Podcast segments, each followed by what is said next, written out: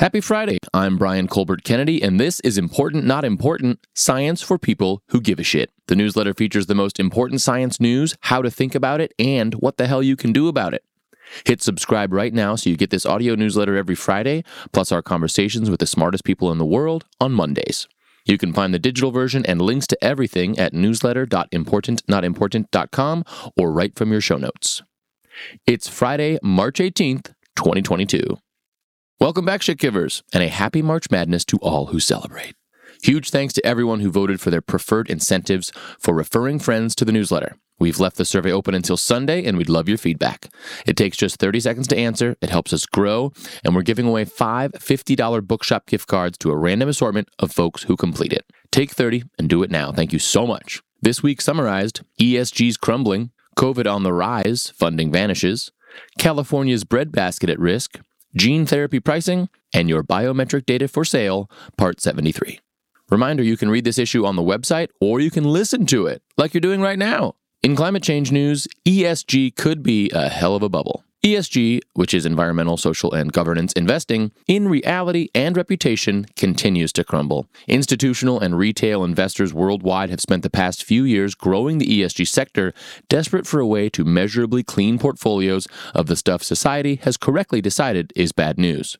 Theoretically, that means some designated or at least informally agreed upon ratings provider spits out a rating on a scale from real bad to pretty good, actually, of how well your business or a business you're considering investing in incorporates ESG practices. As we've discussed before, that's genuinely not at all how it goes or what ESG even means in practice. There's a boatload of agencies, they collectively employ a huge variety of metrics that are at best shrouded in secrecy and at worst almost unverifiable. It's greenwashing at its finest, a subject that we covered last week and is simply begging for some serious litigation. If this sounds like the current carbon offsets market to you, you would not be wrong. This is all profoundly unhelpful as we seek to transition to a cleaner future. Where then can investors put their money to most legitimately aid the transition? A transition that is now underway, but mostly out of control, where clean tech is growing quickly, but nowhere near fast enough to accommodate our growing needs and to mitigate real world impacts? Great question. Plenty of places, starting with real shit, in house and through corporate VC. Decarbonizing means not only moving away from one source of power and their funders, but building a plethora of new ones and it's turtles all the way down from power production and reinsurance, all the way down to precious metals and scope 3 accountability. We're regulating for cleaner trucks, so now we need to build some. Measuring emissions and thus reductions requires new software. We need a plaid for utilities. There are so many places to help build, and there's never been a better time to get involved. Your action step. Brian Kahn, now heading up Protocol's climate arm, wrote a great primer on how to build a sincere and measurable climate plan at your company. Read it do it. Links are in the newsletter. In COVID news, planning for BA2. Quick vaccine equity update just 13% of people in low income countries have received at least one dose, and 36.7 of people worldwide have received no doses. Well, COVID is back.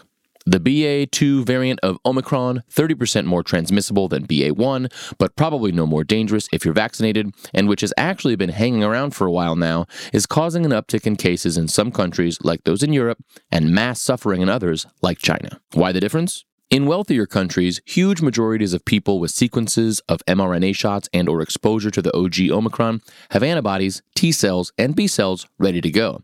In countries without shots or that have used homegrown shots that aren't as effective or that have avoided Delta and BA1 by whatever mechanism, the outcome is much more grim. This was inevitable and unnecessary. When your N is everyone in the galaxy, as far as we know, viruses are going to keep doing what viruses do until everyone's protected, one way or another. Meanwhile, there's an entirely new world we need to plan for. We will someday make this virus endemic, but to be very, very clear, we're not at the end of this. We're probably in the middle. There's no going back to normal because there's probably 20 million more excess dead than usual because millions more have a version of long COVID, more were forced back into poverty, and so many whose mental health is in tatters. That's the world we have to build around as we build support structures to make us less exposed to whatever comes our way next. Politics aside, a blue whale sized caveat, it is endlessly perplexing to me that we have chosen to prioritize the economy, but ignore that all of the above contribute to an economy and society that is fundamentally somehow even weaker than it was before, and in a moment when we can redefine economic success. I was buoyed this week then to see Dr. Ashish K. Jha, Dean of the Brown University School of Public Health, an outspoken advocate for something called public health, and an actual practicing internist selected to replace Jeff Zients. Jeff was the hand picked management guru who got the United States 75% vaccinated, but who had seemingly run out of steam as we enter this next, vastly more complicated phase. The White House may be almost entirely out of funding to fight to quell this pandemic, which, trigger alert, is fucking nuts, but Dr. Jha could be an excellent leader. At home and globally, we're moving forward with what we've got. We're studying long COVID. India has begun vaccinating millions more kids. Airline mask mandates will continue for another month. We're dropping universal school lunches and trying to fight through misinformation to distribute a variety of vaccines in Africa. Your action step. We asked Gayle E. Smith, the outgoing coordinator for global COVID response and health security at the U.S. Department of State, how could we do a better job of vaccinating the world? Subscribe to the pod in your player of choice to get her answers on Monday. In food and water news, where the water isn't wet. As the Western megadrought and desertification deepen, whose job is it to salvage California as we know it? Can we? Should we? Is it down to the farmers who operate one of the world's largest bread baskets on increasingly little water? Is it the residents who live as if the California dream is still real? Is it the state government who can regulate tailpipe emissions again, or the federal government who actually oversees most of the state's forests? Is it the water managers protecting the hydroelectric dams, the utilities who need to bury so many power lines? As usual, the most impactful answer is all of the above. The LA Times' Sammy Roth interviewed Alice Reynolds, the incoming president of California's ultra powerful California Public Utilities Commission, and when asked about building out clean energy and storage, her response was equally pragmatic and optimistic.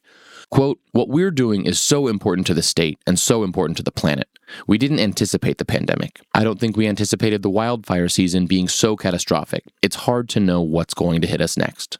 But based on the ability of the developers, the state agencies, the governor's office, the utilities, and the local governments all working together, and the contracts that have already been entered into, I have a lot of confidence that we can do this. End quote. California is an increasingly stark example of a future we are so far unwilling to reckon with. A confidence we can do this is admirable and a necessary first step. Your action step. Read The Dreamt Land by California native and son of farmer Mark Arax to better understand the Golden State's Byzantine water history, and where we go from here. In health and bio news, will gene therapies be affordable? A hundred years ago, penicillin sat on Alexander Fleming's shelf until Howard Florey and squad figured out how to make it shelf stable. Today, gene therapies, altering the goddamn genes inside your body's cells to try and treat or even stop disease, are working. This is stupendous news, but will treatments like these be available to everyone in a country where almost 10% of people are uninsured and almost half of those with sickle cell are on Medicaid? Sure, these are relatively rare diseases, so any real treatment hope is a huge win, but new treatments for rare diseases usually bring enormous price tags, which means Medicaid may not cover them, and because of who sickle cell mostly affects, well, now we're in danger of even greater health disparities. Your action step. Not unlike long COVID, it's important that we take a long view. The cost of of gene therapy may be high, but what are the economic benefits from 100,000 people not being sick anymore? Where else does this functionally apply around you? In beep boop news, your face continued. We've written quite a bit in recent months about the proliferation of facial recognition systems, data privacy, and surveillance. With news that Ukraine's defense ministry has begun using Clearview AI for border checks, we wanted to revisit briefly why it's such an essential conversation. Biometric data and struggles for data privacy are here to stay, and it's an increasingly complicated marriage. On the one hand, you've got companies like Apple who use your face every day, Google and Android still mostly use your fingerprint, and billions of us mostly trust both companies to do so because the security trade offs are theoretically worth it. Their entire business models and marketing are based on data security. On the other hand, the software, data, and algorithms that underpin many of these systems are opaque at best, often misunderstood and misapplied by humans who are inherently flawed.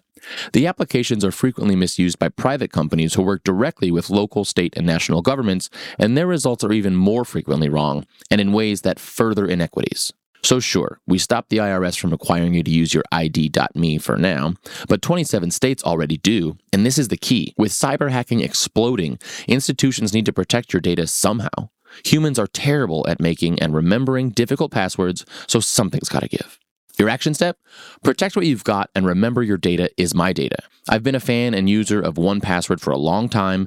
Get started making and storing difficult to crack passwords and bank accounts and more by clicking the link in the newsletter. 10 things from the notebook. How we're treating neurological disease in mice so far. 35 generic drug makers signed on to make Pfizer's COVID pill. The math on why EVs are out of reach for most Americans. Kenya's begun sliding underwater.